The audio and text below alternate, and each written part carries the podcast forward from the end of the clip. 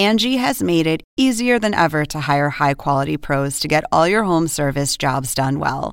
Just bring them your project online or with the Angi app, answer a few questions, and Angi will connect you with local pros who match your specific needs. Or book a service instantly at an upfront price. So join the millions of homeowners who use Angi to care for their homes and get your next home service job done well. Download the free Angi mobile app today or visit Angi dot com. That's A N G I dot com. With threats to our nation waiting around every corner, adaptability is more important than ever. When conditions change without notice, quick strategic thinking is crucial. And with obstacles consistently impending, determination is essential in overcoming them. It's this willingness, decisiveness, and resilience that sets Marines apart. With our fighting spirit, we don't just fight battles, we win them. Marines are the constant our nation counts on to fight the unknown. And through adaptable problem solving, we do just that. Learn more at Marines dot com. Welcome to this week's play-by-play of the Hang Time Podcast. Klay Thompson, one half of the dubious Splash Brothers. I want to confirm something. You put a fortune in a cookie. What did you write on the fortune? I put seventy-three and nine. If it's right there for us, why not? With your hosts, Sekou Smith, Lang Whitaker, and Rick Fox. Man, we don't do second place. We done second place two years in a row. You did twenty-eighth place this year. uh, yeah. I like to stir things up from time to time. Couldn't let Jerry Stackhouse make it through the building without stopping and hollering at us. What's been the hardest adjustment for you to make to becoming a coach? Not wanting to go out there and get fifteen. Now it's time for the tip-off. Once again, back here on the Hang Time Podcast, Sekou Smith from the Hang Time blog at N B A dot com. My main man, Lang Whitaker, in New York, belly Yo. full. Yes. Nice dinner last night with your celeb chef homeboys. Very impressive. Uh, Emeril Lagasse and our main man, Marcus Samuelsson. Uh, listen, dude, you eat really, really well, and that is why I'm telling you from the bottom of my heart as one of your true friends, stop wearing jerseys. Picture you and Beck. Beck's got the wife beater on. He's looking good. Got the sneakers. And then you sitting there behind him with those pale arms hanging out of that Knicks jersey. Not a good that look. Was, that was a bad filter my wife put on that photo. Not a good look. But I, but you know what? Sun's out, guns out, man. Yeah. I want to I want to apologize to the U S uh, men's national team uh, for being worried about their well, well-being in Rio. It was clearly uh, unnecessary. They beat down the opposition when it mattered most. Blasted Serbia in the gold medal game. Uh, took care of their business. They found another level, it seemed like, didn't they? Yes, yes. And also, they put Paul George on Teodosic. And that, that usually helps. Really, yeah, that, yeah that, that usually helps. But that changed things a lot. Speaking of another level, let's let's get our, our main man, Michael Lee, Mister Michael Lee, of course, from The Vertical uh, at Yahoo Sports, joining us now. You cleared customs on the way home, huh? Yeah, man. Just walked through the door and said, uh, "Let me let me see who I can holler at." So you, you shoot two first, man. I thought, we appreciate I, it. We, I we, thought Ryan Lochte still had your your passport. I, I wasn't hanging around anywhere near where he was hanging out. So I think you did. Well, look, I, I know this this wasn't your first Olympics rodeo, Mike. So tell me what this one was like compared to Olympics you've covered in the past. In terms, you know, we heard so much about the drama in Rio, which, as you mentioned, Ryan Lochte, you know, embellished, to say the least. Yes. But what was it? What was it like? Yeah, just what was it like down there? The atmosphere, the vibe, the you know, from the, you know, just from the city, the venues, everybody. Yeah, yeah, no, it was um, it was much better than, than I think anybody anticipated. I think we all thought we were stepping into the scenes of some horror movie with like blood sucking, you know, mosquitoes just attacking you at every step, and you got gang warfare, you got duck, duck and dodge bullets. I mean, it, it, they, they definitely created an unnecessary fear when you mm-hmm. got there. Um, and I think that, you know, each day went on, you know, you saw the people, the, the locals, they, they like they didn't have a care in the world. And I think after a while, you know, you start taking on that same that same approach. It's like, why am I worried if they're not worried? You know, they live here every day. I'm just visiting. Um, I still I still spray myself off every day. I wasn't messing around.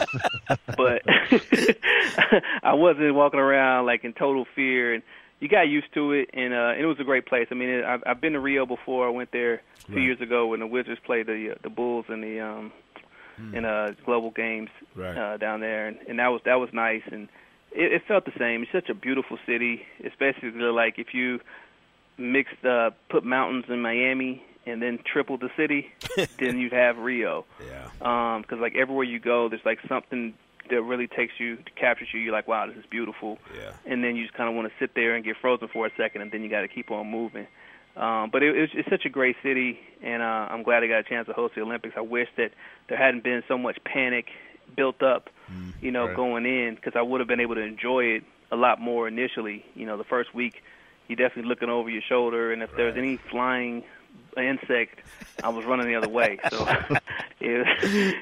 but once you got past that, it was, it was a good experience. Right. I've seen you run. I'm not surprised if they would have caught you. But um, we, before we get to U S A basketball, Um, you know, part of the fun of the Olympics is being able to see other athletes and other events and other things like that. What else did you get to check out? What what else was uh, stuck yeah. out to you and will you remember? Well, I went from, to see Serena lose, and I know Sekou's mad at me for that. Yeah, jinx. Uh, I, but I I went to saw I saw Serena Williams. I saw Usain Bolt running the one hundred and the two hundred, yeah. and that was the first time I really got a chance to see it, because usually you need a ticket to get into those events as, as a reporter. You can't uh-huh. just walk into the the venue. They let us in. And I made sure I was there, and it was just incredible to be in the building and just, you know, hearing that the silence, you know, before the gun, just that anticipation. And then once it's fired off, you just see this man just blow past everybody. And it's just yeah. like just you're mesmerized by it, because it's like ten seconds. It just goes by so fast. And then you just and you see this guy just parade around the arena. They're chanting his name.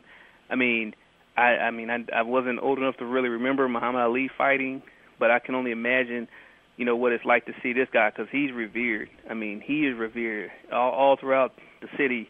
I mean, he's being chanted, and, and it's just, it was great to witness. It was good to see history. Yeah. Um, so I saw that. Um, saw saw a little boxing. Um, you know, I, I got to get around a little bit more than, than usual, but uh, but I was pretty much stuck in in the basketball venue most of the time. Yeah. All right. Did you think uh, the U S team showed itself finally, and you know, when it when it counted in the medal round, obviously in the elimination round, um, after a lot of seemed like hand wringing about close games and just how you know how yeah, this those, team those wasn't kind of made the, like previous you know Olympic or World Championship teams. Yeah, I, I think the the problem that they had, the main problem was that Coach Krzyzewski didn't know a lot of these guys. Yeah, you know, and he didn't understand his personnel in a lot of ways. He only had them for a couple of weeks. So, like, in the N B A, we might see Draymond Green and know what he can do. But, you know, in international ball, if he can't handle a slick ball and he's not, you know, operating well, you know, in the international, then what's Coach K going to do with him? You know, and it's just – I think he just had to, you know, sort of adjust to the fact that he couldn't have five offensive players in his starting lineup on the floor all times. He needed at least one guy who's going to just do the dirty work and do all the other stuff. And he inserted DeAndre Jordan to that first unit, and it just balanced out everything. It helped mm-hmm. – You know, uh, Kyrie Irving is not really a playmaker, and there were no playmakers, you know, in the lineup. But it just sort of just took the pressure off of them to where they could, you know, get some blocks, get get out and run, you know. And um, I think it just took time, you know. Yeah. Uh, I think that we we get caught up in you know seeing all the talent, but no matter how much talent you have, you still got to figure out how to play with each other. Right. And mm-hmm. I don't think these guys really knew each other. I mean, you think they had ten new Olympians, you know. So this was a brand new team. And they weren't tested at all in the exhibition season. I mean, yeah. playing China and Nigeria, that that offered no challenge. So it just it was almost like watching, uh, you know, an all-star game being played out. You know, where they're just they got a three-point shootout and a slam dunk contest all going on, while against uh, China. Right. You know, but w- once you play a team like Serbia or Australia, you know, a team that teams that have been together for a while have have you know nice solid Um, pieces, even if you, you may not recognize them in the N B A, but they they're like they got pros that have been playing together for a long time. Right. You put them together, and you know they can run a couple of offensive sets, catch a back door, and you fall asleep, and you don't really know. There's no one shouting out on defense where guys need to be, and uh, it just made it so it made it more interesting though. Yeah. Mm-hmm. I, I think in a lot of ways it exposed a lot of the flaws of the individual players, and in some ways it sort of made the the ride a little and more enjoyable. Because you realize that as great as these guys are, you know, the all-star credentials that they have, they're, they're humans, and uh, and you sort of appreciate that they had to actually go through something to get to that gold medal. after uh, after they won the gold medal, we saw uh, at least on the on the television broadcast here, we saw Carmelo um, gave a, a moving speech and talked about how this was it for him as far as international basketball, and then started talking about the problems in the United States. I was ready to vote for him, um, but when but when he finished, you know, he's he's the past couple of Olympics, he's kind of established himself as a lot of people were saying he, he's like the ultimate U S A basketball player right now. Who who do you think takes up that mantle if Melo really is done um, for for Tokyo? Who who do you think is the next guy who kind of becomes that leader of U S A basketball on the court? It'd have to be Kevin Durant, right? I mean, just based on the performance that yeah. he's had. The last two Olympics, um, I mean, you think about it, Carmelo's played in four Olympics, you know, and he's the all-time leading scorer. Durant's played in two Olympics. He's only twenty-five points behind. So right. he has a chance to obliterate that. I mean, you, you, Michael Jordan, you know, scored two hundred fifty-six points in, like, two Olympics, and he was third. And K D's already has three hundred eleven points. I mean, wow. he's he's averaging almost four points more a game than anybody's ever played for U S A ball. So, Um, you figure he comes back at thirty-one in in four years, uh, that he could put up the same numbers and, and be just as great. So I think he'd be the guy you'd look to to lean on, and he could get his third gold medal as well. Uh, so that, that I think he'd be the, the, the leading the leading candidate just based on, you know, that he's he's already done it twice. He's done it on a big level, and no matter who his teammates are, he's still going to step up as being the main guy. And uh, I think that, that, that that's who I that's who I nominate as the face of the U S A basketball going forward. Michael Lee of The Vertical, of Yahoo Sports, joined us here on Hang Time Podcast. Mike, you had an interesting uh, story that you wrote uh, about K D, and it sounded like you caught him after all of the hype and after, you know, the, the medal ceremony, and as he's kind of exiting the building. And he talked about this summer being therapy, you know, the, the trip yeah. to Rio being therapy for him. You've known him for so long. You had a relationship with him over all these years. How different is he now than he was maybe three or four years ago, just in terms of ma- the maturity, that maybe hardened by some of the criticism he's faced, um, and maybe introspective about the journey now that he's at this stage of his career where he's kind of have, having a summer of reset, you know, to, to go to Golden State from Oklahoma City and start over? Yeah, yeah. I was actually surprised that he, that he said it, um, you know, sort of therapy for him because mm. – you know, throughout the entire time, he's always said he was confident in his decision. He had no problem with the decision. I, but I think he was surprised by the backlash. He didn't. He, he knew that some people were going to be upset, especially the people in Oklahoma City. He knew that they were going to be disappointed by him leaving. But I don't think he expected to hear, you know, all the mass criticism about that choice. And uh, and I think that's that sort of forced him to sort of take a step back and, you know, not second guess the decision in any way, but kind of figure out how he's going to approach this, you know. Um, and I think that, you know, he knows that if he goes out there and wins, that that will change everything. You know, you, he could easily look at LeBron James as an example of how, you know, when he first went to Miami, he was criticized. I admit I was one of the ones criticized LeBron for going there. But he got the two rings. And, you know, people, they always embrace winners. And if he goes to Golden State and wins, you know, people are, there will always be people who hate people. There are, that's just what happens. But I think that, you know, he understands that if he goes there and wins and he's happy there, um, you know, I think that's that's the other aspect of his decision to go to Golden State. I think people overlook is that they they just look at it and say, oh, man, he just went to the enemy. You know, he, he's trying to ring chase. But the decision wasn't just about trying to get an opportunity to win. It was about being around a, a group of guys, you know, with, you know, like-minded guys that, that just only care about winning. They don't care about stats. They don't care about trying to, um, you know, you know, make all-star teams or anything like that. It's just, it's just about trying to do what it takes to make sacrifices for each other that that you win. And I think that when he saw what the Warriors had when they came in that recruiting visit, you know, he said it looked like they were holding hands. They they got along so well. Yeah. And I think he wanted to be in that kind of environment and to be in that kind of culture. And you you can see it just from what Steve Kerr's established over the last couple of years in, in Golden State, where, you know, they.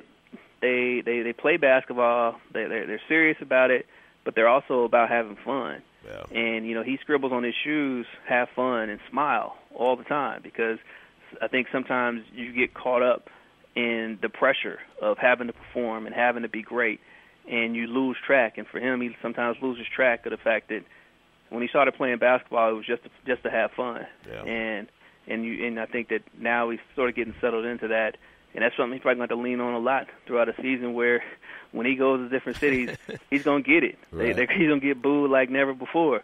Um, but I think that people who are around him and, and, are, and have dealt with him know that it's kind of hard to cast him as a villain, because the only thing that he's done is just change change teams. He hasn't really changed as a person in that respect. We heard um, uh, during one of the broadcasts, Jerry Colangelo, or, or I think maybe Doug Collins was talking about Jerry Colangelo, but he said that uh, almost all the players who come back from U S A Basketball head into the, the regular season and, and kind of have a bounce from it, um, whether that's uh, younger guys who watch other guys uh, practice and, and watch how, how they've improved, or, or even older guys who had a chance to kind of sit back and, and stay in shape and come into the season in shape. Is, is there a guy you think off this team that, that gets that bounce perhaps more than another player going into the regular season? Oh, man, it's, I mean, you could probably go down the list of, uh, of all the guys. I think Paul George might have a bounce. Um, yeah. I think that this was a really big tournament for him because – Uh, I think everybody knew how good he is. They knew he's a great defensive player. They know he can score. But just the way he carried himself, um, I think the way he uh, went about, you know, not really deferring the guys, I think that, that could really help Indiana. I think he's always, you know, had confidence in himself. But, you know, now he can completely close the chapter on, you know, U S A Basketball and a broken leg. You know, we know he's past that now. He doesn't have to worry about that anymore. He probably won't be asked about it much anymore because people can just appreciate the fact that this guy is a great player and he's he's performing at a high level now. So I, I would expect him to have a great year. Um, mm-hmm. You know, obviously I, I would expect Durant to have a great year because I, I think the one thing that, you know, um, you, you talked about the, the bump, you know, uh, the last uh, couple of international competitions, the M V P has come out of that field. You know, in two thousand seven at the FIBA Americas, the very next year you had Kobe Bryant, you know, in two thousand eight, you know, the very next year you had LeBron James win his first M V P. twenty twelve, you know, two thousand ten, I'm sorry, the very next year you had Derrick Rose win the M V P. two thousand twelve, LeBron. two thousand fourteen, Steph Curry. So the M V P of the league has come off of playing U S A Basketball. And, you know, you can't really take for granted that these guys are training, playing against the best guys in the world every day. So that's just mm-hmm. the iron, iron sharpening iron. And, uh, you know, I know a lot of guys, you know, backed out for different reasons. Some guys were hurt. Uh, some guys may have been afraid of Zika and just didn't want to admit it. Mm-hmm. Um, but I think that, you know, the guys who missed out are probably going to regret it in some ways. Yeah. I think that one, probably once you saw those gold medals going around their necks, some of the guys who probably could have gone but chose not to, probably sitting back saying, dang, that could have been me. Um, so, uh, but I think overall, I, I expect, you know, like I said, Paul, K D, and even a guy like Kyle Lowry, um, he wasn't necessarily uh, expected to do much, and he backed up Kyrie a lot. Um, but he was invaluable in terms of coming off the bench and, and providing that defensive spark. Um, so I think you could probably just go down a list of guys. Uh, but I, I don't I don't know if DeMarcus Cousins will have a bump because he still has to go to Sacramento. But I think he proved in in the process of this tournament that if you put him in an environment where winning is the only goal and there's not going to be all the other drama, he won't be a distraction, and he wasn't. Even though he fouled out at just about every game, um, he still had a positive attitude about it, and he carried himself pretty well. So, uh, but I think you go on the list of guys who are going to benefit from the experience. Before Sekou asks you another question, I just want to say iron sharpening iron is a good way to describe the Hang Time podcast. Go ahead. Whatever. Along the same lines, Mike, of, of who gets that bump, um, I found myself after the Olympics in London, you know, you come home with a different appreciation for a certain guy's game after watching him up close and personal over that stretch. Um, same thing at the World Championships in Spain. It was it was my first time seeing two guys really on a daily basis up close and personal, Kyrie Irving and, and Klay Thompson. And I came back saying to myself, man, these guys are better than I realized um, from watching them during their N B A season.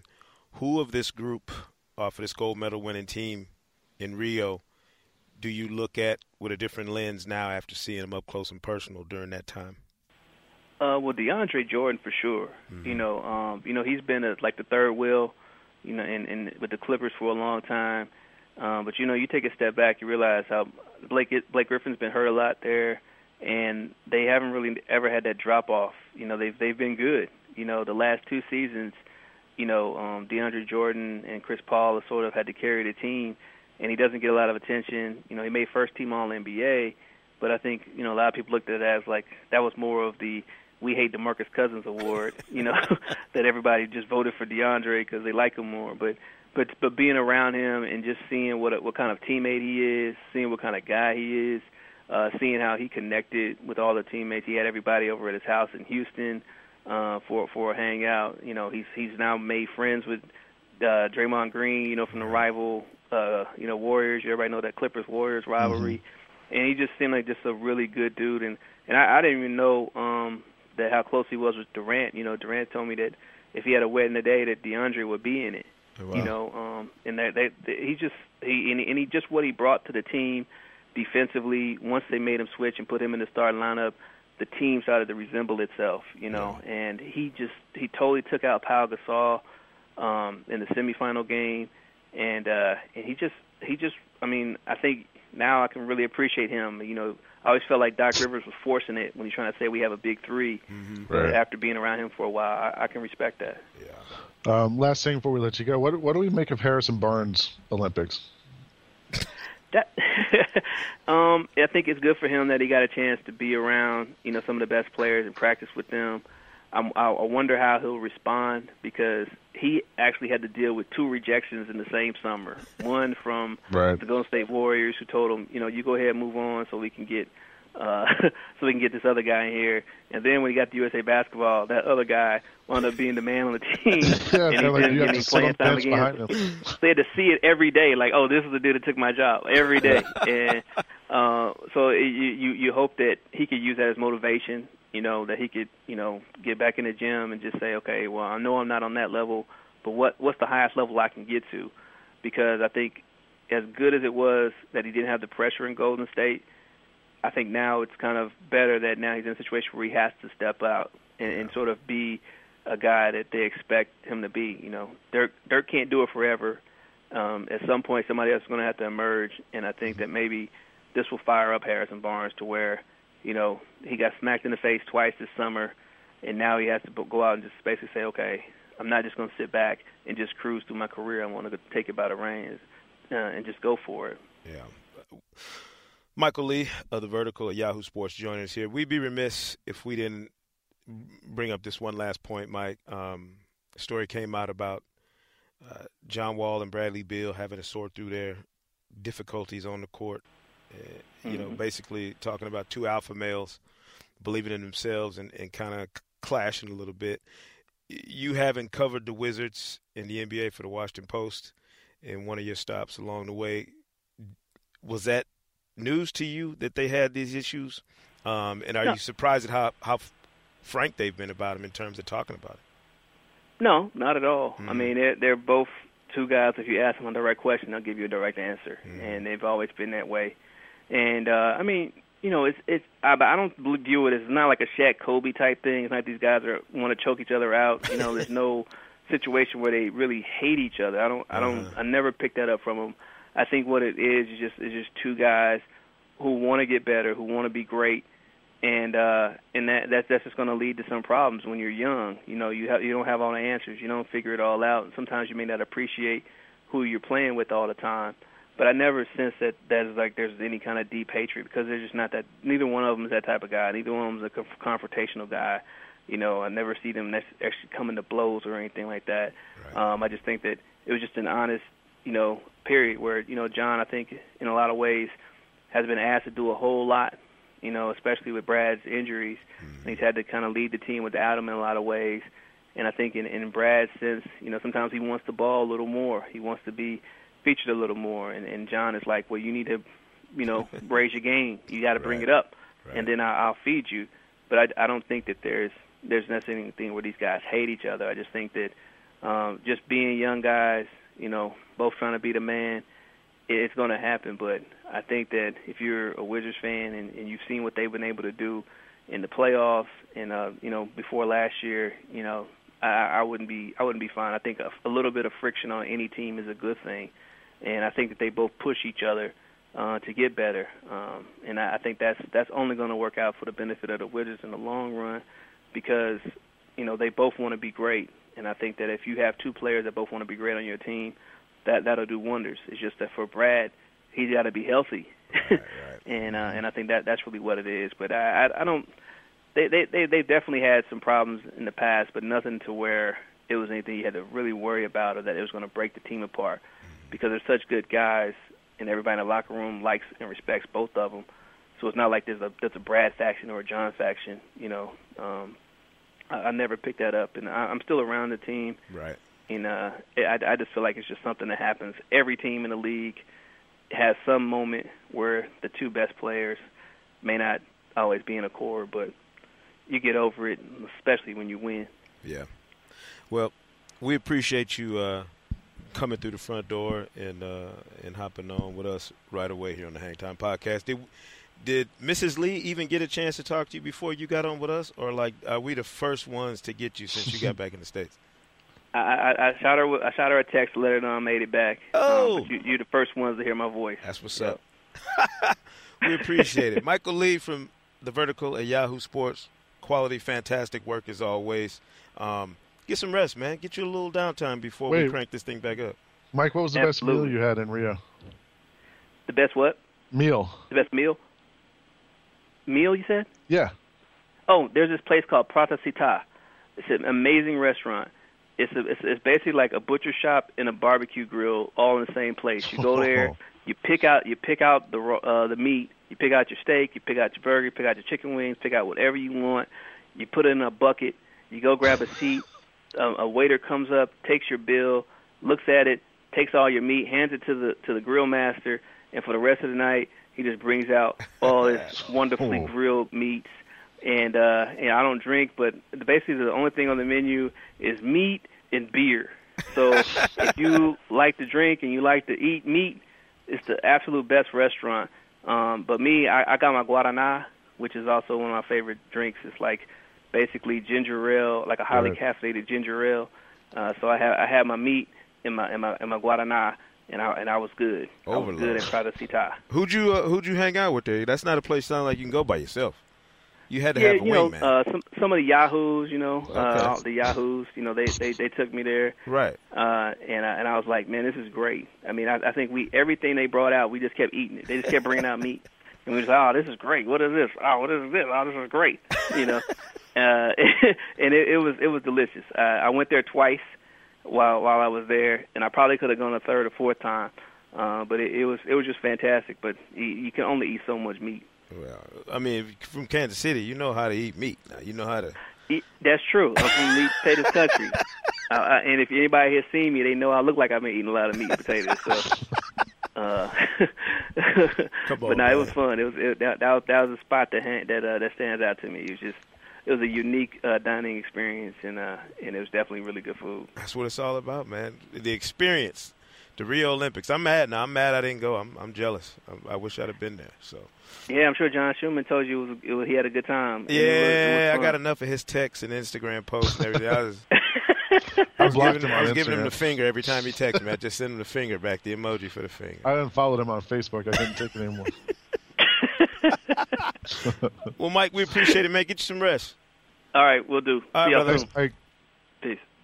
That's good to hear from Mike Lee. I, you know, you, you watch the watching the Olympics, Lang, and covering them is two different things. I realize now, being in London, I didn't I didn't have the feel of what the Olympics was like for people back home. Like my my wife right. is, I, I told her I was like she's like, she turns into the female Captain America when the Olympics come. She's all of a sudden a fan of like sports I never heard of.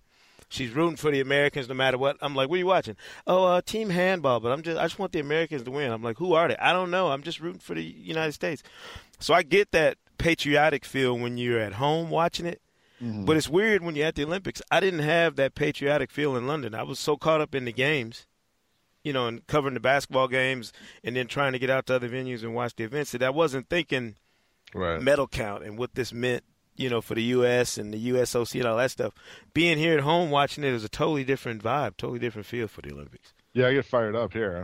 I was I was trying to find my U S A shirt to, watch, to wear to watch the gold medal game. I was I was I was cheering for them. Um, but I in the other events, I don't really I don't know, maybe you just naturally kind of gravitate toward the whoever the U S A person is in, you know, mm-hmm.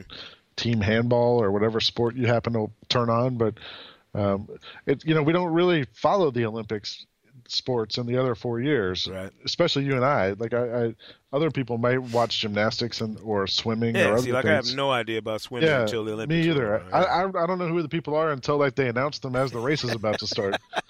Um, so in that case, you're almost just rooting for the laundry, as Jerry Seinfeld would say. You know, you just look for the flag, and that's who you're cheering for. Yeah, I don't. Uh, I don't imagine that the build-up for Tokyo will be the same as it was for Rio, with all the concerns about infrastructure and setup.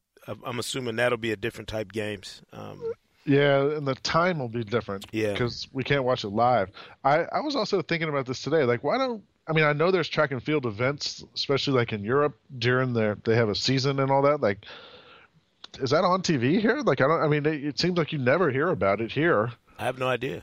Um, um, during like the Olympics, Otto Bolden would say, oh, he ran a, you know, Bolt ran a, a, a ten point two in, in Rome this year. Or, and I was like, well, why, why aren't we watching those events? Like those seems like that would be interesting to watch. I'm assuming too. It's on one of those like fringe sports channels. It might be on like N B C Sports or one of those other channels, but either way, like we don't we don't really. It seems like it just pops up every four years, and we don't see it in the other times. And I don't know. It seems like there's an opportunity there for some network to to kind of take advantage of that. You would think. I don't know. I've, there are a lot of sports we don't pay attention to um, yeah. in the off years, including flag football. And uh, your boy Frodo is now, I don't know if you heard about this, but Greg Wagon, our, our super producer, is now the uh, impresario of the flag football world at uh, Mount Bethel Academy. Um, oh, no. Oh, he's the coach. He's he's coaching, and he's got playbooks in the whole nine yards. He's Yeah, we got to uh, laminate and wristbands for plays. His team's going to get smoked. They're going to get murked this year. I can't wait. I'm going I'm going to go out and video it, Lang, and, and see him in action, see if he's pulling his Dabo Swinney on the sidelines for uh, for his flag football team. And, yeah, losing uh, to the S E C. um. uh, football season is coming up, so I know, Lang, you're going to have your college football hat on here shortly. I've um, already got it. Yeah, I know you. I was wearing my Georgia hat this morning to, to go get lunch. um, but, yeah, let's uh, let's let's see what we can do. We can maybe help some network out with those uh, fringe events. Um in in non-Olympic years, because you're right, I want to be I want to be well versed on all these things, and by the time we get around to Tokyo, we should find Rick Fox and get him involved. I mean, he's trying to get esports yeah, into a thing. That. Good luck with that. I, yeah, I did see Rick pop up on social media um, a couple of days ago, maybe yesterday. Uh, he was he was watching Robert De Niro do the car wash at E S P N, and he and he like piped up and, and sent out a tweet or something. So we do know he, uh, he's alive at least. He liked my tweet last night, the picture of me and Marcus and Emeril. Nice. So. Yeah, I know. I, I thought that was impressive. Um, two guys who cook really well and one guy who obviously eats very well.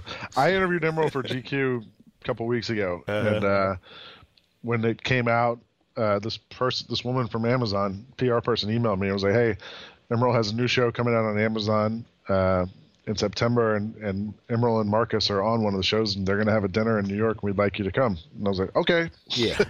They said, you can't invite anybody. It's like a tight mm-hmm. guest list. I couldn't take my wife. Um, but uh, they cooked dinner for about twelve of us last night. Very nice. It was, it was awesome. You should. I hope you brought Isabella doggy bag at least. Um, I brought the menu home. Yeah. Somebody's, somebody is in the doghouse this weekend. Um, we appreciate you joining us. Appreciate Mike Lee coming on and talking to us. We got a chance to talk to him before his wife even got a chance to hear his voice as he came back from the Rio Olympics. Um, we will get back into it next week right here on the Hang Time Podcast. Later. Thanks for listening to the Hang Time Podcast. To download more episodes, visit the iTunes Music Store and be sure to check out the Hang Time blog on N B A dot com. And as always, Sekou Matata.